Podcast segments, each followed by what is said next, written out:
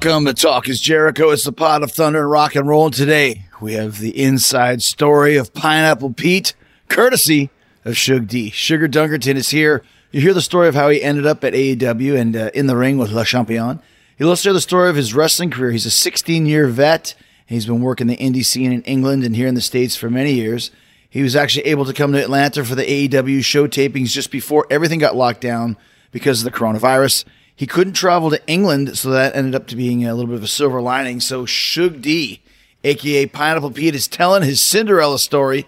And thanks to all of you who joined me for the shoot uh, on the Stadium Stampede on the Saturday Night Special, shooting on the Stadium Stampede. We had a great time as always. Almost uh, 150,000 of you checked that out, which I really appreciate. And I'm looking forward to doing it again this Saturday, 9 p.m. Eastern on Facebook Live and my official YouTube channel. Just search Chris Jericho and you'll find me and the show. I'll have more stories, uh, answering more questions live. And if you got those requests for sing along, bring those as well.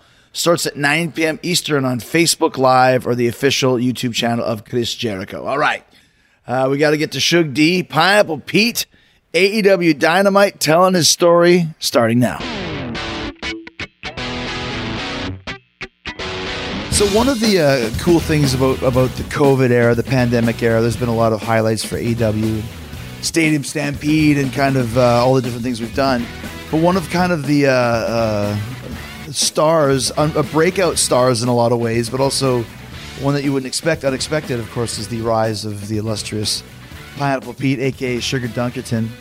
Which is funny because had this COVID thing not happened, we wouldn't be sitting here today. Uh, how do you feel about the last few weeks, month, however it's been?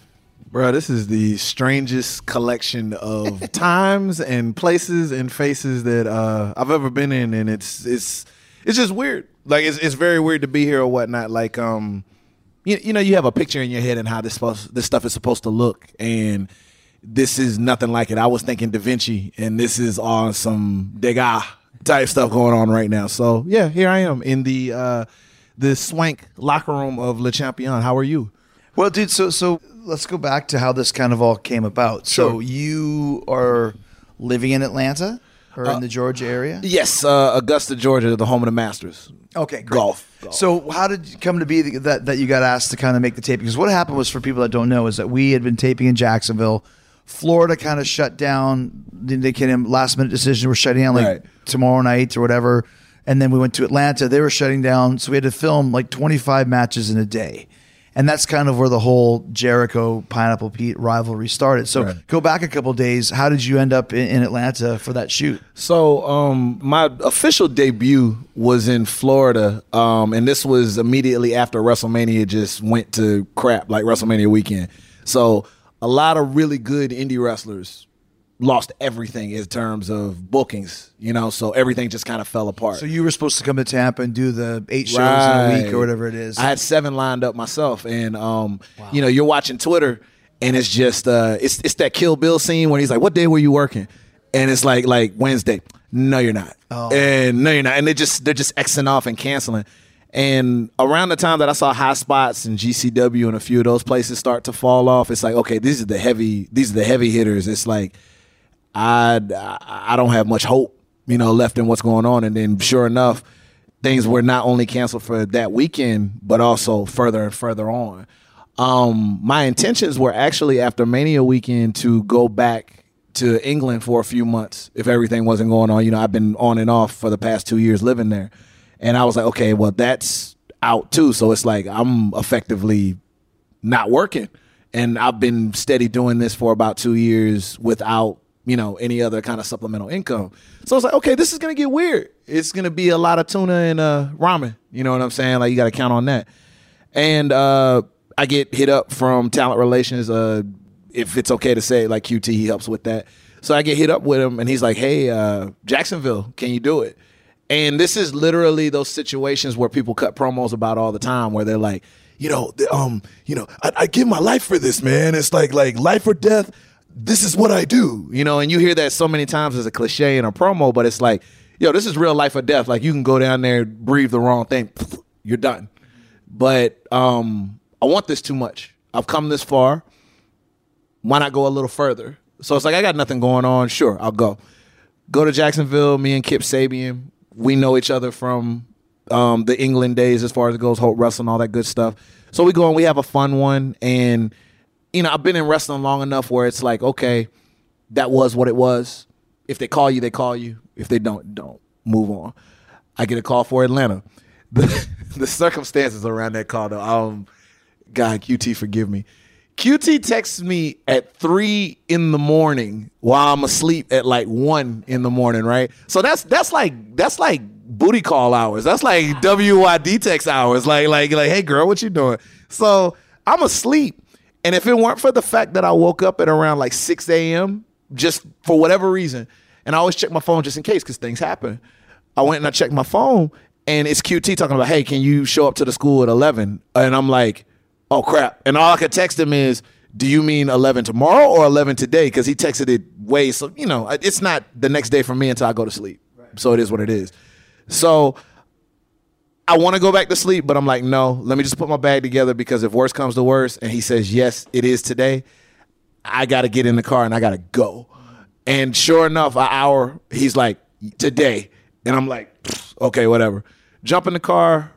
We're in Atlanta Yes, the marathon taping, which well, was let me just yeah. let me just interject you. And this is the, what I'm saying is that so we did Atlanta live on Wednesday. Yeah, and I was also at home because I had just done the vignette for the, the release the Hounds, where the drone came and I was at my house. Right. And the plan was for me the next week was to, to was to come do commentary, just to, for something to do, kind of a placeholder.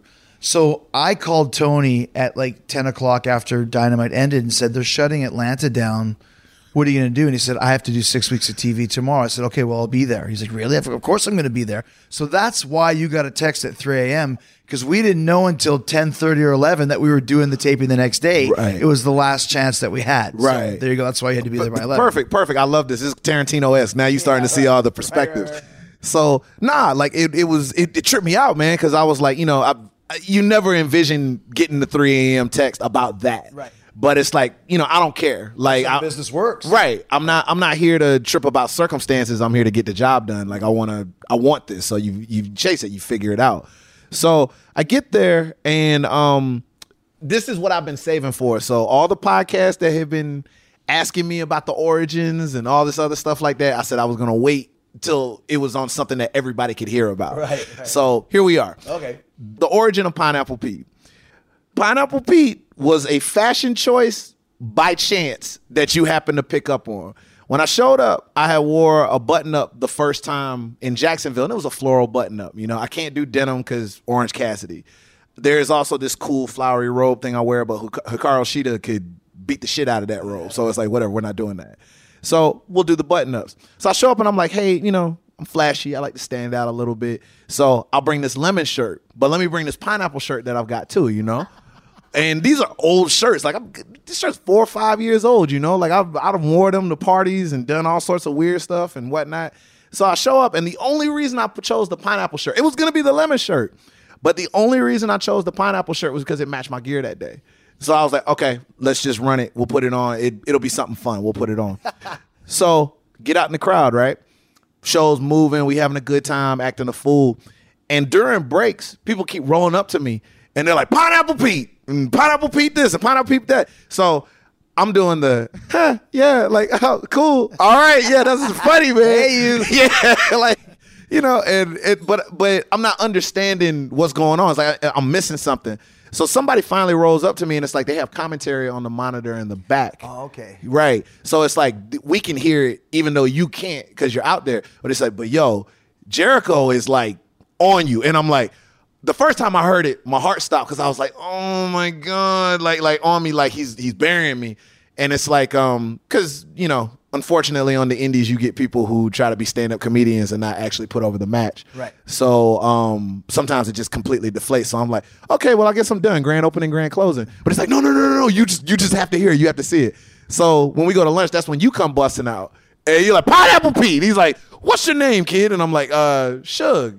I'm like, hey. He's like, hey, man. He's like, listen, like it really, it really messed with me that day because I wasn't expecting to like run into you the way we ran into each other.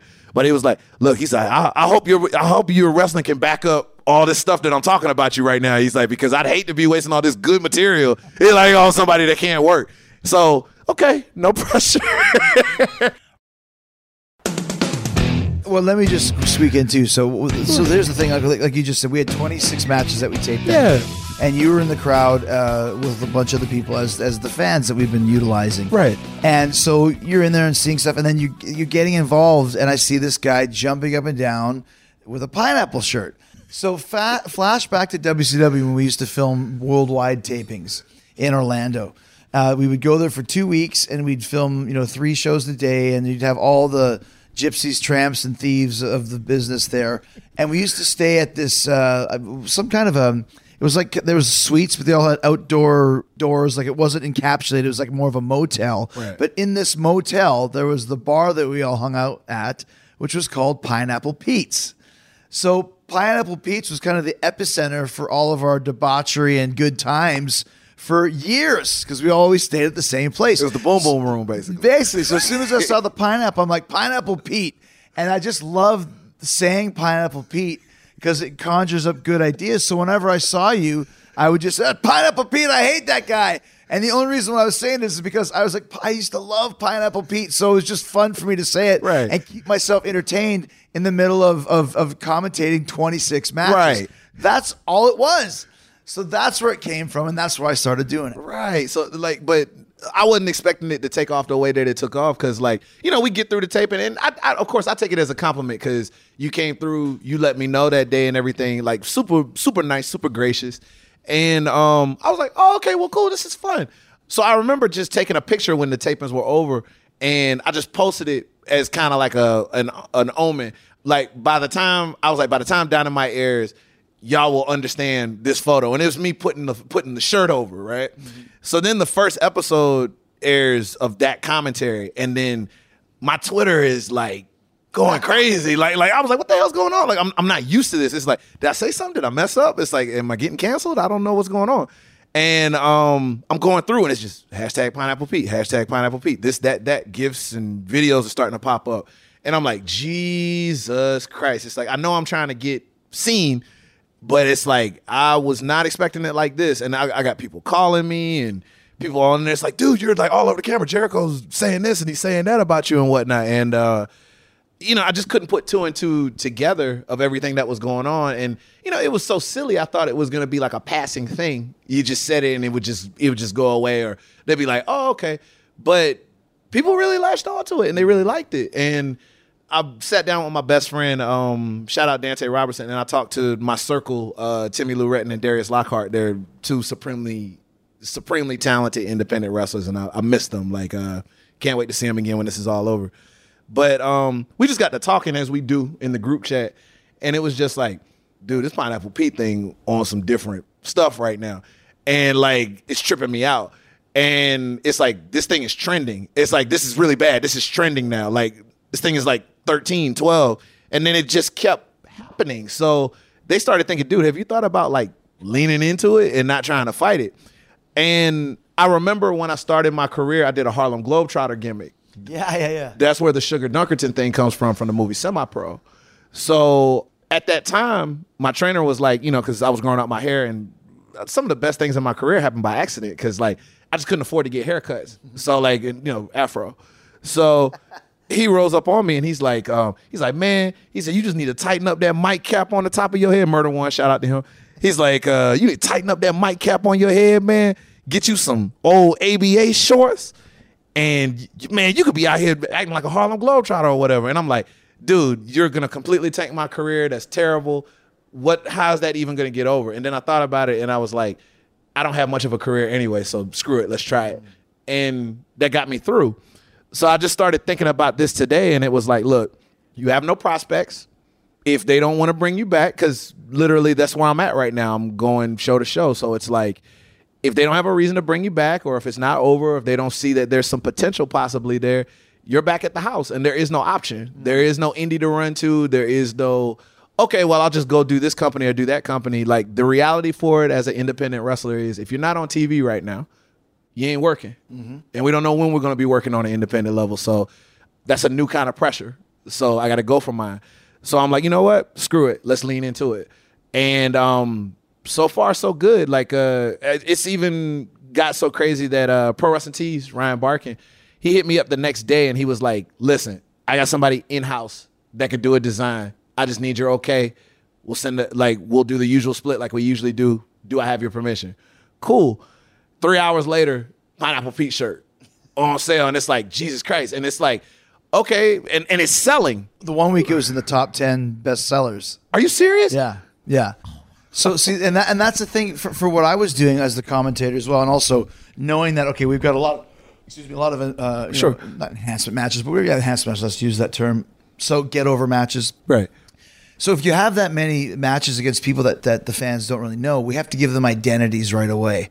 So that's what I was kind of doing. So the pineapple thing, Pete thing was great because then it's like, okay, so now at least you have something people attach themselves to. And that's why when we, we finally had our match, I made very sure to say it's Jericho versus Sugar Dunkerton, aka Pineapple Pete. And also that's why we did the promo where you're like, you know, okay, you want to call me Pineapple Pete? Well, and then you took it to the next level. That's been sweet. Like whatever it takes in wrestling to get over and Right. get people to recognize you, that's all that matters. And that it worked because people wanted to see that match. Right. You know? and you know it's it's a bit of a humbling moment too like not that i haven't had my share it's like you know for better or for worse 16 years it's like you're gonna get some moments where some stuff didn't exactly like it didn't Right. exactly take off you know and Right. i don't i don't mind admitting that i still love it you know nothing changes but like um it was a humbling moment because um you know i, I have this conversation with a lot of uh kids that i teach and just in general it's like you gotta understand you know, there's a difference between indie and mainstream, whether it's music, acting, whatever. Same thing with wrestling. And like this is my first real taste of like, you know, I've I've done I've done impact, you know, as far as it goes, like two matches with them and you know, I've done the extra work with, you know, other companies. But it's like this is the first time that I was actually like, okay, we're gonna try something with you. We're gonna put it on TV. We're gonna feature it. We're gonna do this. We're gonna package it. Here's the hero shots. Here's this. This is an actual mini feud you get to do. And the biggest thing that I try to tell people about this experience now is you have to think about your brand on an independent level and a mainstream level. Does it work both ways? Because there's some acts that could go to like that 400 seater, and then there's some acts that could go to a 17,000, whatever. Right. And both of them will get over. But there's some when I'm looking at what's going on, like what I was doing before, like not that it didn't have its share of success, like it kept me, it kept me in the UK and around Europe for a good little bit and going around. But like once you start seeing how different it works and the kind of people that come at you and the messages that you get and the new types of followers and who you're rubbing shoulders with, suddenly it's like, okay, I thought I was over. I thought I was over on an independent level, but on a mainstream level, nah. Like like you, this weren't even it. Mm. There's gonna be more people that know Pineapple Pete than they know Suge D, and that's just being real with your brand. That's being real. But is that is that so bad though? It's not even bad. It's this is the challenge, right? Right. So the challenge now is okay. It'd be different if I was in a situation where it's like pre-COVID, Right. You know what I'm saying? It's like You'd okay, working every weekend right now. right. It's like huge merch sales and yeah. it's like, hey, as seen on AEW, you know, it's great. We don't have anything for you, but hey, you got the TV shine time, yada yada yada. I'd be running around indies doing what I could do and then trying to cultivate the character. But it's back to what my original thought process is. And it's like, you know, I'm here. I want to do this. I want to do whatever it takes so that people know this guy's got something special. He's got something different. He's grinded for it. All he needed is an opportunity. And even if you give him a sliver, just a little tiny, tiny bite Right. size bit, you can run with it. And and that was my thing with uh with kind of doing like the match is what it is. That that's fine. But Sure. to me the difference was the one minute promo package, the one minute promo of, of Suge Dunkerton, Pineapple Pete, like that was really good. And that's and that's worth more than yeah, this is just my opinion. We could have went and had a three minute match and you get the proverbial one, two point nine kick out and boom. People will forget it the next day, but that that promo on air, which is prime real estate to get promo time, there's Right. people in this show that haven't had a minute promo time. And however it worked, wh- wh- whether it was your idea with the pineapple or theirs, the it's sweet, and a little dance party, like Right. that's memorable. You could put that on. I don't even know if guys do highlight tapes anymore, but you could send that to any promoter in the world, Right. and be like, this guy can talk, and he, he embraced this this gimmick for for just by chance that happened. Right. That's how you get over and you know stay in the business. I, I think. Right. And like at the at the end of the day, it's like yes, you're absolutely right. I could do all that and everything to that effect, but the way I'm looking for it, it's always long game. Right, it's of like course. I was Big picture. right. I was I felt lucky to even get the match that I got at Dark with Kip. Right. I was like, okay, feel really lucky that I'm even coming back to Atlanta. And then this is going on. And like, you know, For for those of you who um, are not aware, you know, you could always check his uh, cage match profile if you want to. But Chris Jericho hasn't wrestled an independent guy for a very, very, very, very, very, very, very, very long time. So like that was like a, even a minute and a half in your time was like more than what's going on. But I've said it before, and I don't know if you noticed it. I don't know if you noticed it, and you know you got a lot of stuff coming your way.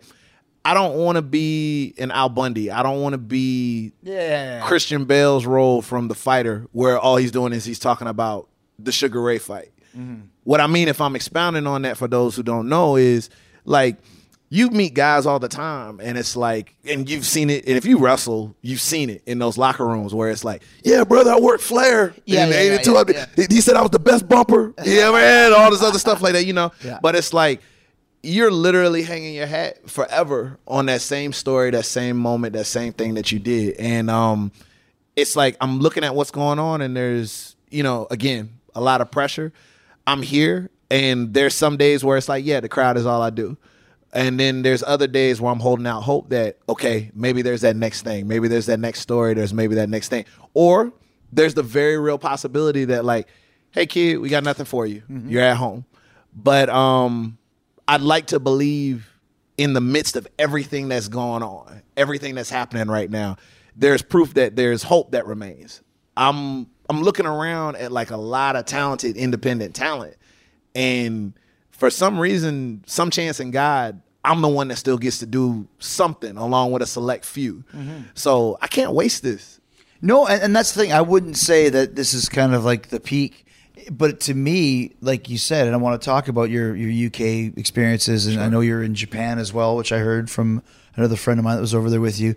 Now you have even more to build your brand, Right. You know, because Sugar Dunkerton, yeah, you went to England and then you came back, but during the meantime, you had this thing with Chris Jericho, and and you had TV time worldwide with a promo. So now to me, you can add to that when you go back to England, for example, or wherever you work. It's like Sugar Dunkerton, but you were in the ring with Chris Jericho and you Right. have, you know, one of the top selling shirts at Pro Wrestling Tees for a week. Like all that stuff happens for a reason. Now you you're not going to rest on it only, but it's something you can use to build. Right. You know, and listen, like I said, like if this was WWE in the '80s, you'd be you'd be SD Jones, Pineapple Pete, frickin' you know uh, all those guys that, that that were kind of like a Brian Horowitz or Barry Horowitz, Silent Brian McNeil. Hey, they made good checks, You man. know, they were around it. for a minute. That's it, man. That's it. So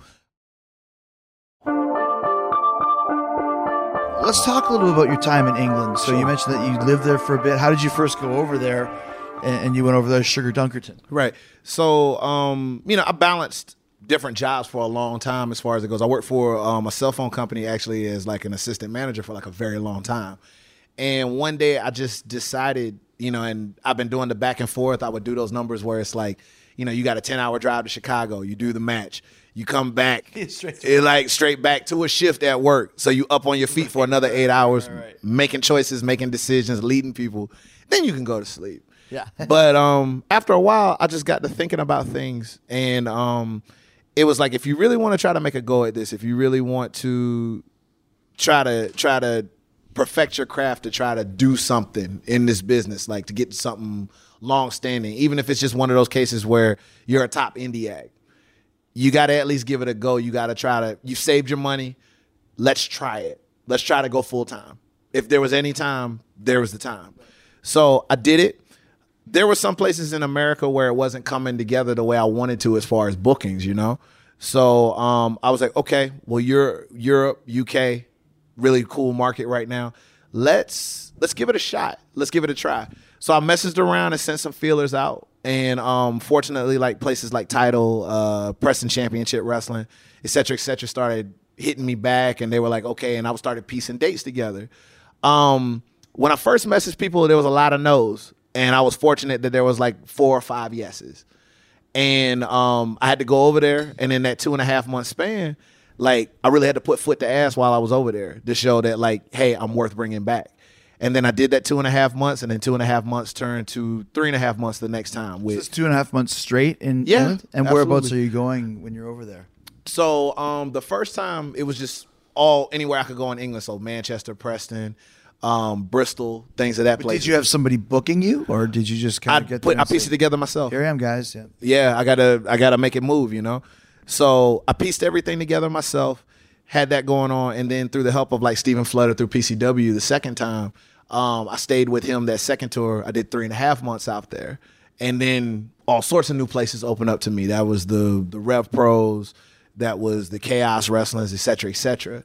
And then um, it was going so well it was to the point where I was making enough money where I could get my own place out there. So I chose to live in Leeds.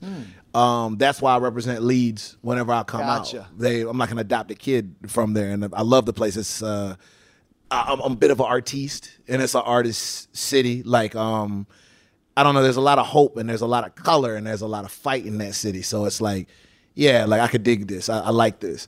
So um, I stuck it out for five months. The next tour, I did another three, and then I came back again for four. So in total, it was like close to almost two years. And then I was set to come back for a little while, leave again around Mania week, but then things happen. You know what I'm saying? Like the COVID happened.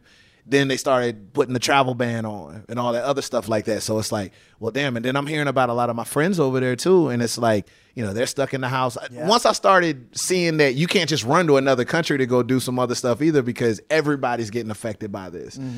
You know, it sucked. But it helped me find out who I was as a performer. Um, it helped me get in better shape at the time. I really got to uh, reaffirm my love for like what I really love about wrestling because I was a big character on the American Indies, but like I, I don't claim to act like I was like a superior wrestler in ring. But um, I'm a huge fan of World of Sport. Like the characters, like you know Les Old Kellett, school, right? Steve Yeah. Grey, Johnny Saint, you know, all that good stuff. And um, I got the chance to actually be able to study and learn in that style. So it was like, yes, you know, like this is what I needed. And it started making more sense to me. And then I think it really started to click because I had two matches with Doug Williams over there. The biggest honor and one of my, like, it's got to be up there for like, it's probably the number one match of my time over there was being able to work Doug Williams, Blackpool Tower. So that's Johnny Saint Central. You know what I'm saying? Yep. thousand people PCW, and um, you know, I'm meeting Doug for the first time. Hell of a gentleman. We're sitting down, we're talking about the match, and he could tell he tell he can tell like, yo, he really watches this stuff. Like he he knows his stuff and everything. And he was a gentleman enough to I would do the sequences, but I didn't always understand the why. And he was the guy that broke it down like you do this and you go to this hole because it throws your opponent off to this and you do this. It's chess. It's chess. And um World of Sport was all about the the exhibition of one-upsmanship a lot of the times. And between the match that I had with him there, and then we had another one for the Knights um, over in um, we had over in uh, WAW um, Norwich, and uh, we had a chance to do that again for Doug had like five million retirement matches. So I was his Norwich re- retirement match. You know what I'm saying? So we did that one, and um, God, like, just a class act. I think he's the man. So what's the difference between? Uh, and I know this for for people who don't. Uh, difference between uh, English style and, and American style. Right. So American style, uh, of course, real glitzy, real loud, et cetera, et cetera. You know, and we love it. The- like everybody grew up on it. You know, over there, that's what they were watching too.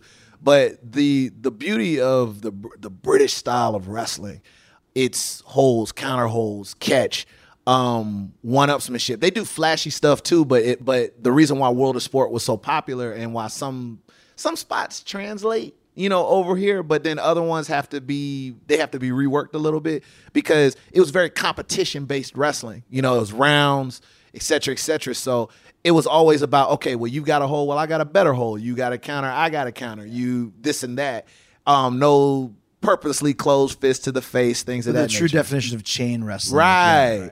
And um I, I absolutely fell in love with that style because you know, you're looking at baby faces who are really out there like, okay, I'm gonna out wrestle this fuck.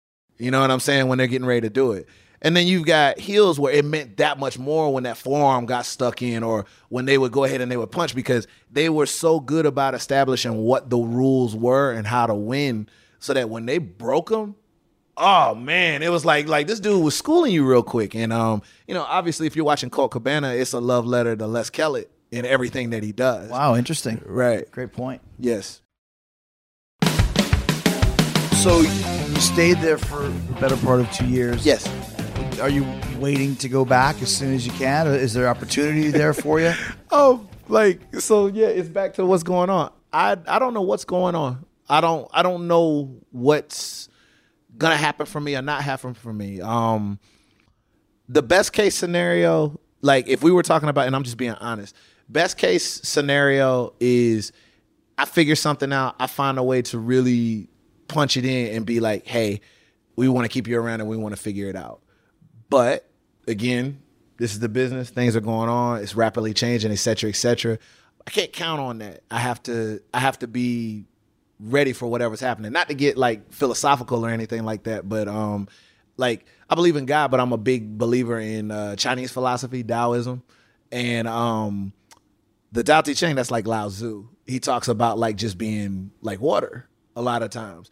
Like um Go with the flow. absolutely. It's like well water can be anything. It could be gaseous, it could be frozen, it could be flowing like what you're talking about. So you you have to be adaptable no matter what's going on or no matter how bad it is. So it's like okay, you don't have any matches going on or whatever it is.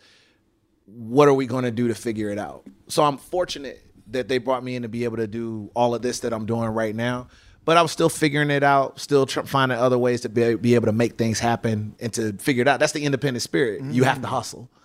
At the same time, it's just one of those cases where I don't really know. Um, one of the things that I always talk about right now, especially with the independent circuit, is okay, they could open th- everything back up today, but you still have attendance limits. You still have to win the faith of the public back to want to go out and do what they're doing.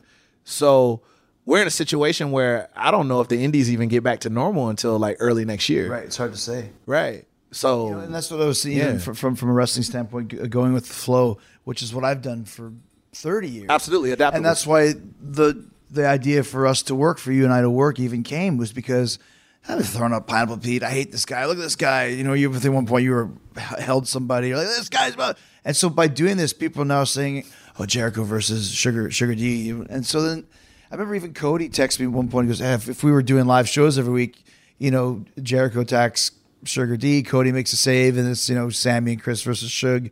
And Cody, and that's why I was like, you know, we could probably do something with this. And we were sweet. we were looking for something to do that one week.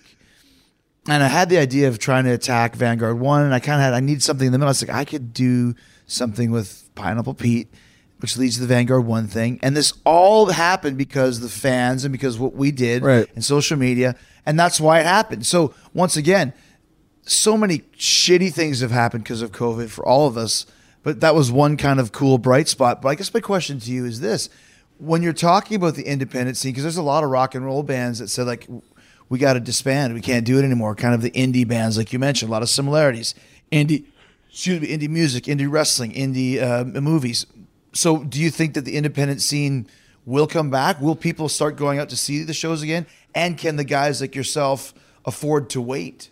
indie indie will never die. Right. It's going to exist in one way or form. Because it was so hot right before this. Right, absolutely. yeah. Like like it, there was the funny part is we always joke about the fact that there was like an indie middle class. Right. And I feel like I was I was in that. It's like we may not necessarily be headlining every indie card that we're on, but we're making enough good money. We're doing enough merch. We're traveling. You can live off enough. it. There he goes. Yeah. You know, like you know, I'm I'm still living here. Then I had a little something going on in England too. So I was like, okay, cool. This Mm-hmm. is this is the life. So um, I think the biggest thing that's going to affect everything it's it it goes on two things. The first one is again these attendance limits cuz you know they're talking about as they start to open things up, you know, you're at 10%, 25%, 50, 75. No promotion and let's be fair, no promotion no matter what the level is or whatnot is trying to spend good money, especially if it's the same money to rent a building and not be able to sell it out. Right. So that puts a hamper on things. Secondly, you still got to pay the guys. You still got to be fair. You got to do what you got to do and whatnot. And it's like The paydays probably aren't going to be as extravagant as they used to be because again, public trust. You got to be able to get people into those venues again. You got to be able to pack enough venue to make a profit, hopefully, for yourself and to be able to pay the boys. So that's what I'm saying. Like logically, they can open up everything that they say they want to, but it's like our industry, whether it be live band, whether it be theater, whether it be wrestling, et cetera, et cetera, we're it's gonna be hard times for like a good little bit. You know, hard times on dusty roads for like a little bit until like everything is is good. I don't know if it means hey, we got a vaccine, you know, public again, public trust, all this other good stuff like that, and it's um, it's a scary thing to think about, and it makes you want to swing harder, like um, it's that back against the wall thing, you know, because like I'm one of the I, I'll always be thankful and grateful and humble for that. I'm one of the fortunate few, you know. Uh, for some reason, I haven't stopped yet. You know, like this should have been my hard stop, and I haven't stopped yet. So as long as I got a chance to keep swinging, I'm gonna keep swinging. And I'm fortunate that I got a good base of people around me, whether it be family, friends, uh, guys I used to see in locker rooms that are like, dude, you're doing what we can't do right now. Even if you just acting a fool, even if you just acting a fool and you yelling crazy stuff or whatever it is, you're there keep freaking swinging. Something's got to happen. Well, and like I said, and you had a, a, a 60 second promo, or it was actually, I think, 48 seconds. I helped edit it.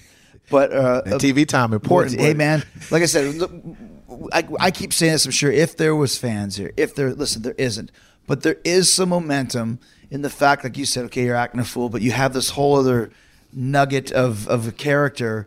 Whereas if, if things open back, like you said, tomorrow or, or six months from now, people are going to remember who Pineapple Pete is. If it was just the nondescript Suge, but you can combine the two, Right. and suddenly Pineapple Pete's back on track, baby, whatever it is. It almost ended up being, like you said, another swing and a hit that you can now put in your back pocket and use when things are back. Because TV time is everything. Right. Like you said, it's all. And the fact that what it wasn't just TV time, but it's something that spawned a shirt and a character and a gimmick. And here's the most important thing when you're in the business people remember the name. You know what I mean? I and this is no disrespect to anybody. We called 26 matches that day. I can tell you some of our guys that were involved as far as the enhancements. I can see some faces. Don't know any of their names. Maybe one guy's name, but I know Pineapple Pete, and then I that's now I know Sugar Dunkerton. That's why. So that's a positive. It's funny that you mentioned standing out because uh, it reminds me of an old. It reminds me of an old story when I did extra work over. Um, are we allowed to say the other? Okay, over at WWE. I just didn't. I didn't know. what It's- it's like, Doors open, security takes This is us out. over. This is over. Canceled. It's done. Uh, it's like like I've ruined. I've ruined all chances. God. I was going to ask you about this. You did extra work for? WWE. I did, and um, before I before I get into this story, God, it feels good not to be put in a broom closet.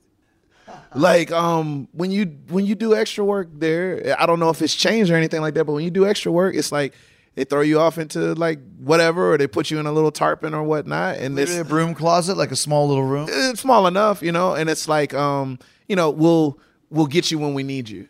You know, and it's it's one of those numbers and it, it's it's weird trying to start a conversation with anybody. You don't want to look at somebody the wrong way or all this other stuff like that. And It's a strange world there as it is. I, it is, you know, and I get it. You know what I'm saying? Like any once you start climbing up anywhere on the ladder, it, it gets the rules change. And you have to do that. And it's like, I'm not gonna lie, I've had my share of anxiety week to week because it's like, you know, I've done a lot of things. I ain't done this before. I I haven't been this deep in before, but that's what's exciting, ain't it? Like you're supposed to get hyped about, what you right? You're supposed to get hype about stuff that you haven't done before, you know. So um, you, you get scared of messing up, but it's like, look, dude, like it's we're in the we're in the Fury Road right now, so it's like screw it, like do the best you can, try to follow your instincts. This is what you've been doing. This is what you've been working for for 16 Right. years or five years. Or So, but no, like the the crew's been like super good, and that'll lead me to something with you, I guess later when we get when we get done, like because I definitely got to ask you a question. But I remember coming to do extra work one time. Um, this might segue into two stories.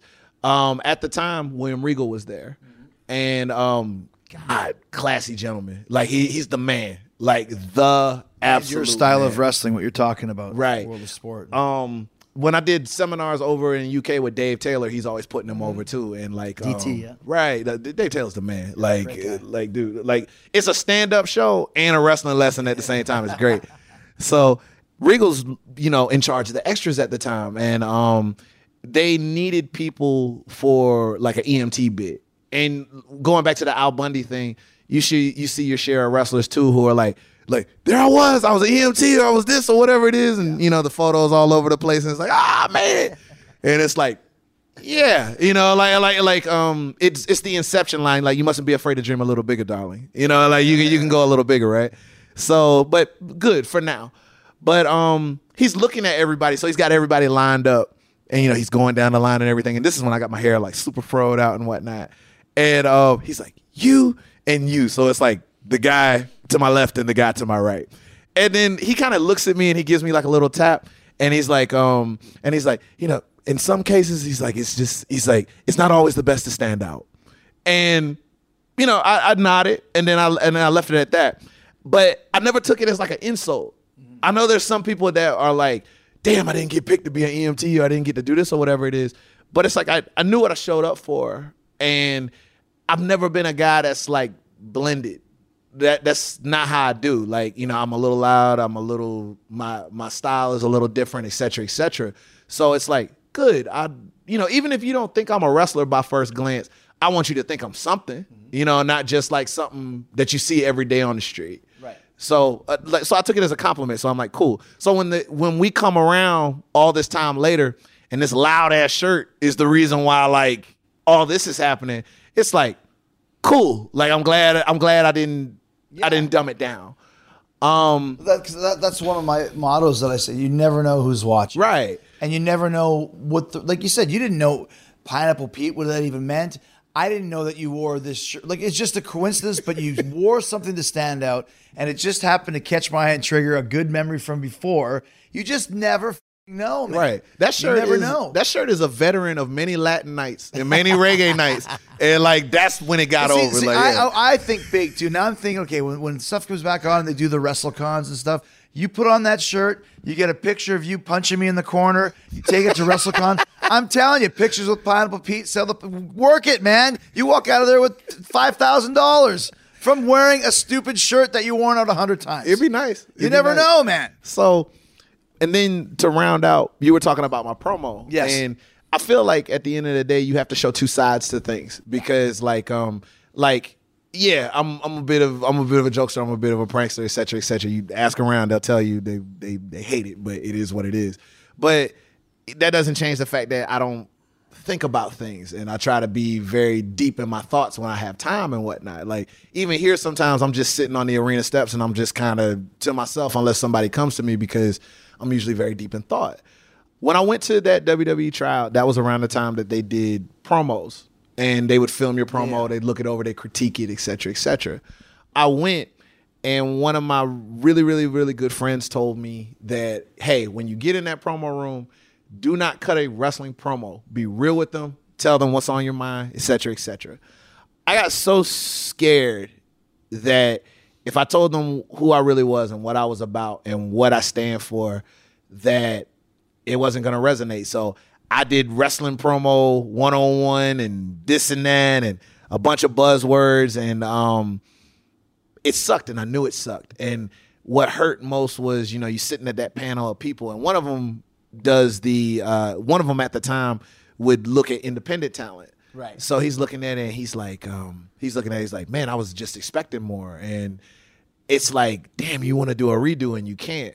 So when I was told, "Hey, this is about to happen. They're about to give you a promo. You're gonna get some footage that's gonna show on Road to, and you're gonna get this." I was like, I don't know if I'm ever gonna get this again. And again, it's that swinging. So it's like, do you want to be remembered for faking it, or do you want to just go out there and give them the real? And even if you don't come back again, Right. You know, at least they know what you stood for, what you're about. So I, I gave them everything I possibly could, as verbal as humanly possible. And even when we had the match, one of the amazing things about that is, um, even you know, even on the indies, you know, the indies are getting known for what's giftable, right? I'm a storytelling kind of guy. I'm a year long Macho and Hulk Hogan build where they planted the seed at four to get you to five. I'm a um I'm a New Japan. They purposely made a guy look like he couldn't draw so that when he won the title again and went on his road to redemption. I like stories like that. So in a minute and 30 seconds, and there's a lot of people on the indies, and that's how I, I know who gets it and who doesn't get it sometimes. There are a lot of guys that are on the indies that would have heard a minute and 30 and been like, but but that's not enough. Like I'm I'm supposed to be able to showcase how is anybody going to remember it or whatever it is. But the thing is, it's like, did you make them feel something mm-hmm. for a minute and thirty seconds? I feel like anybody who's ever been in a position where they were fighting for their absolute life, for real, in terms of like everything that I've worked for is going to crumble if I don't go against this impossible situation. And it'd be easier to run, but no, we're gonna fight as best as humanly possible. And for like that bit, and I remember because my mom called me about it too, and she was just like, she's like, "Oh my God, you had him going, you had him going. What happened?" But if it left you feeling like that, like what happened, cool. Let's go into a little bit of the psychology Yeah. for for Please. people that are listening, even for you. Once again, minute thirty with a one minute promo beforehand. Right. But here's the thing, and once again, we we talk about this all the time, especially me because I'm all of us. We thrive off the live. Had we had that exact same match, same scenario, and there was five thousand people, they knew the story. They would have been going. they would have been chanting when you hit me the week before in, in the street fight. They would have been chanting your name. So we can't. My psychology of this is you're kicking the shit out of Le Champion. Whatever, whatever I am or not am, we're painting this portrait of this guy as one of the guys, Right. right? So for you to just be kicking and fighting and kicking and fighting and boom and people and you got me down, and I hit you with one move, and guess what? It's my best one. Yeah. no one's ever kicked out of. I'm not hitting you with a suplex. I'm not hitting you with a f- this or that. I have to hit you with my absolute best move that's beaten everybody from Hangman Page to freaking Kenny Omega to Cody the- Rhodes. Cody Rhodes to the mascot on the field at the- at the stadium match. So to me, it's like we're not wasting time. Right. We're not wasting moves.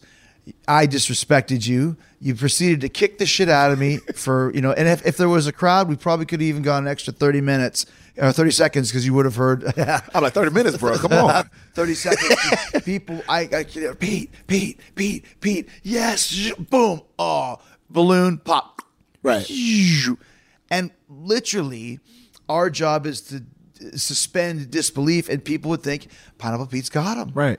And it took me one of the, the only move I got that no one's ever kicked out. I'm choosing that one. It's not a code breaker. It's not a lion tamer. It's not a uh, lionsault. It's the Judas. Right. And more people get on this this whole kick of more is more right now. And it's like the simple sto- Yeah, that's but that's what I'm saying. The simple storytelling goes a long way and everything like that. It's like you're obviously you're gonna get those people that are like, well he well he chumped you, he chumped you or whatever it is. It's like Anybody that says that to you, have them come speak to me because I will explain to them it was the opposite. You know what this was? You ever seen Raiders of the Lost Ark? Yeah. It's when the guy, the big swordsman, takes out his sword and he spins it around. He spins around the sword and he's like, I, I don't have time for this. He's just going to kick my ass. I'm just going to shoot him. Boom. Boom. Done.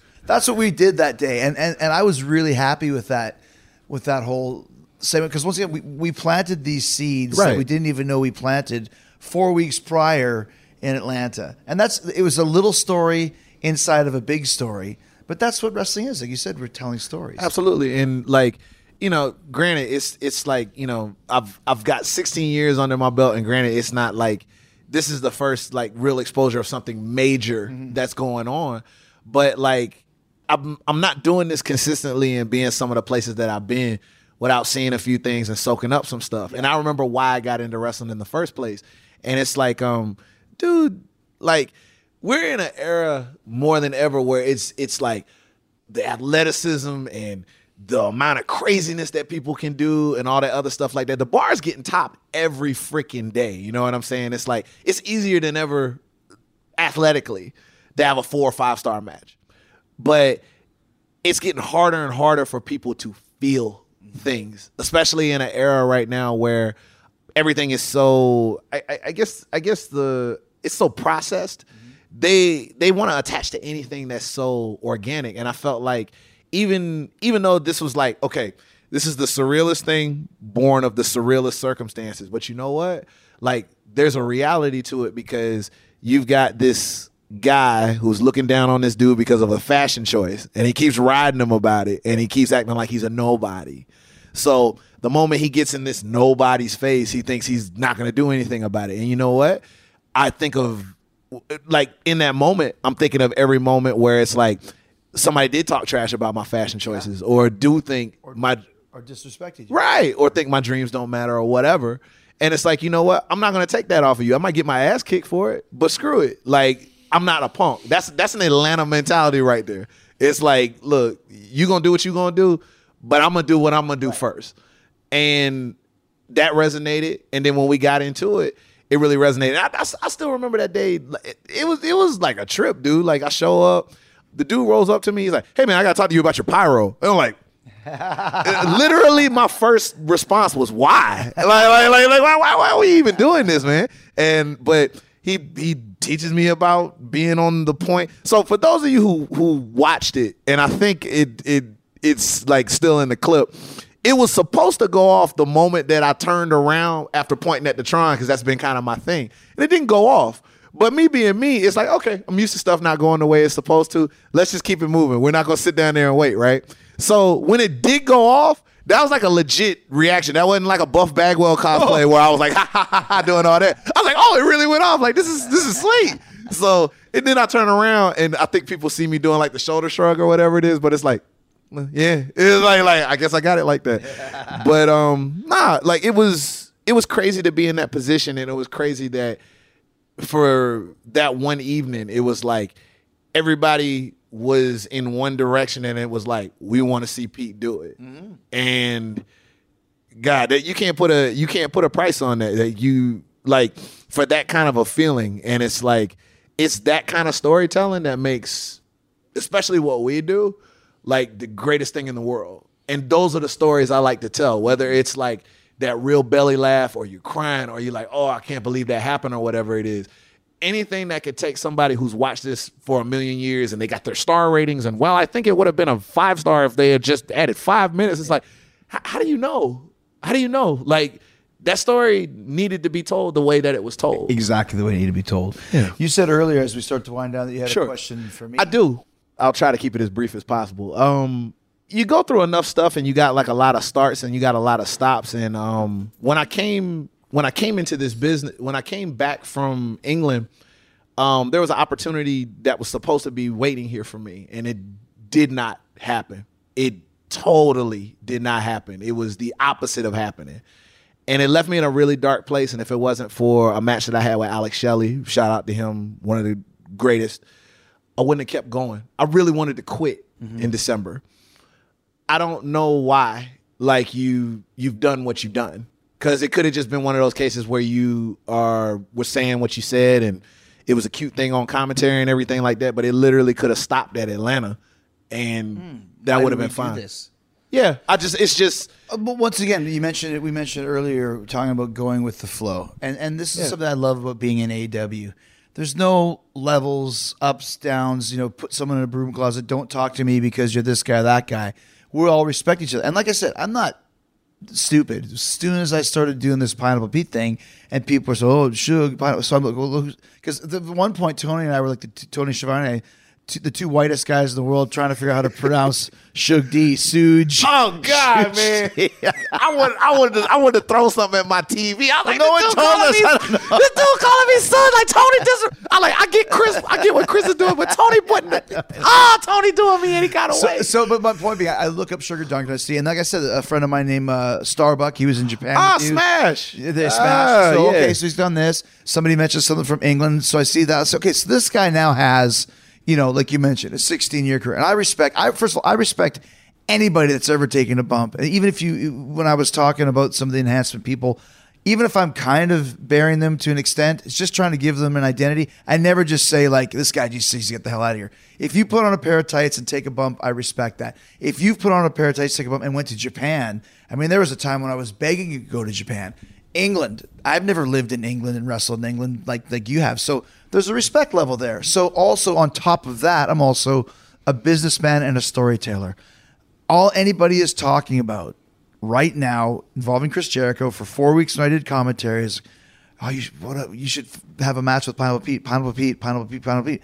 So that's when I kind of pitched the idea. Why don't we do Pineapple Pete? I said it's the biggest story that Jericho has right now, with the exception of Stadium Stampede Right. or Blood and Guts or whatever we're gonna do. Let's do something fun. Let's have. And I said my idea is let's not just make this an, a squash match. Let's make it like the Rocky story. He gets he gets the the promo. We talk about it throughout the night, and of course they didn't. We got the promo, and my original idea is just ringing the bell. I hit him with the move one two three. And I'm like that's not cool either. And let's see if we can build a little bit of fire and steam. And I'd seen something that you had done one of your matches where you had some fire and some. Like I said, if there's people here, they can get behind you.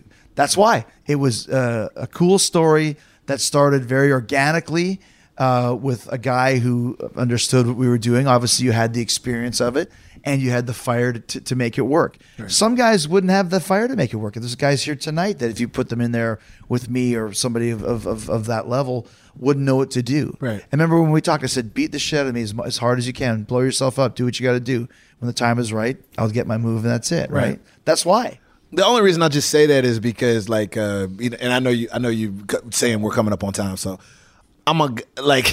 I was joking around with somebody the other day. I got a bit of, I got a bit of beaten, beaten dog syndrome because I'm just not used to, Yeah. um, especially for somebody who totally does not have to. You like, you know, between you, between Tony, between Cody, like any of the decision makers, you know what I'm saying? All of that could have completely been shot down and you totally did something for me that let me know and kind of reaffirm for me that even if I just got that big, Sure. it's like Well, and like I said, Yeah. we we've talked more this hour than we had the whole time before that. Right. But and and listen, like I said, I had respect. I knew, but I didn't do it for you or for. I did it for the show. Right. It was the best. It was the best thing for the show to do this story, and why just throw it away? Right. We had something from nothing, from a, a, a stupid shirt in the middle of a pandemic where there's nine people in the crowd, and something that made me smile, and suddenly people got into it. That's what wrestling's all about. Other wrestling companies would just cut it off at the knees. Oh, it doesn't matter. That's what I'm getting. No one's going to care. Yeah. I care. I would want to see this. Right.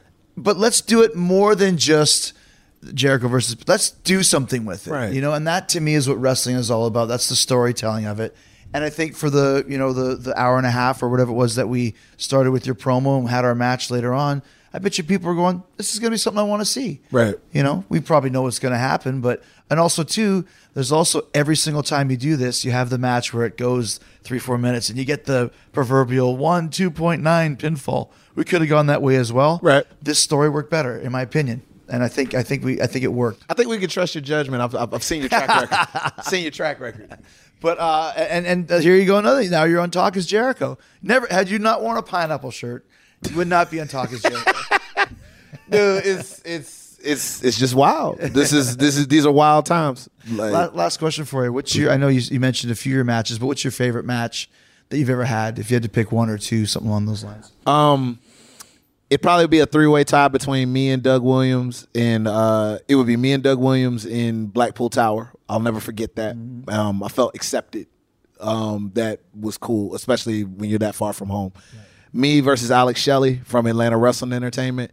That man literally saved any hope that I had for wanting to continue this. And um, if if you're listening, Alex, I love you, man. You're you're good people, man. You're one of the best.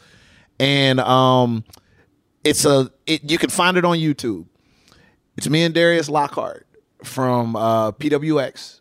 Uh, we did a English rules two out of three falls match, so no punches to the face, et cetera, et cetera, just straight grappling. And um, I think it was a case where, especially seeing two two wrestlers take it back that way and people not expecting to be able to like and enjoy that but we told a story and i got to do it with one of my favorite people and one of my best friends uh, in this business and i think it holds up as strong as anything that i've ever done and i think if you're looking for those top three you want to go that or anything that i've ever done in title wrestling in the uk that's We'll do. Hopefully, you get a chance to go back to, to the UK soon. Hopefully, you get a chance to see you more here. We're working tonight, and uh, thanks for the bottle of Grey Goose that came in a fancy, fancy steel container. the least i could do the least i could do man Thank you, my man. for sure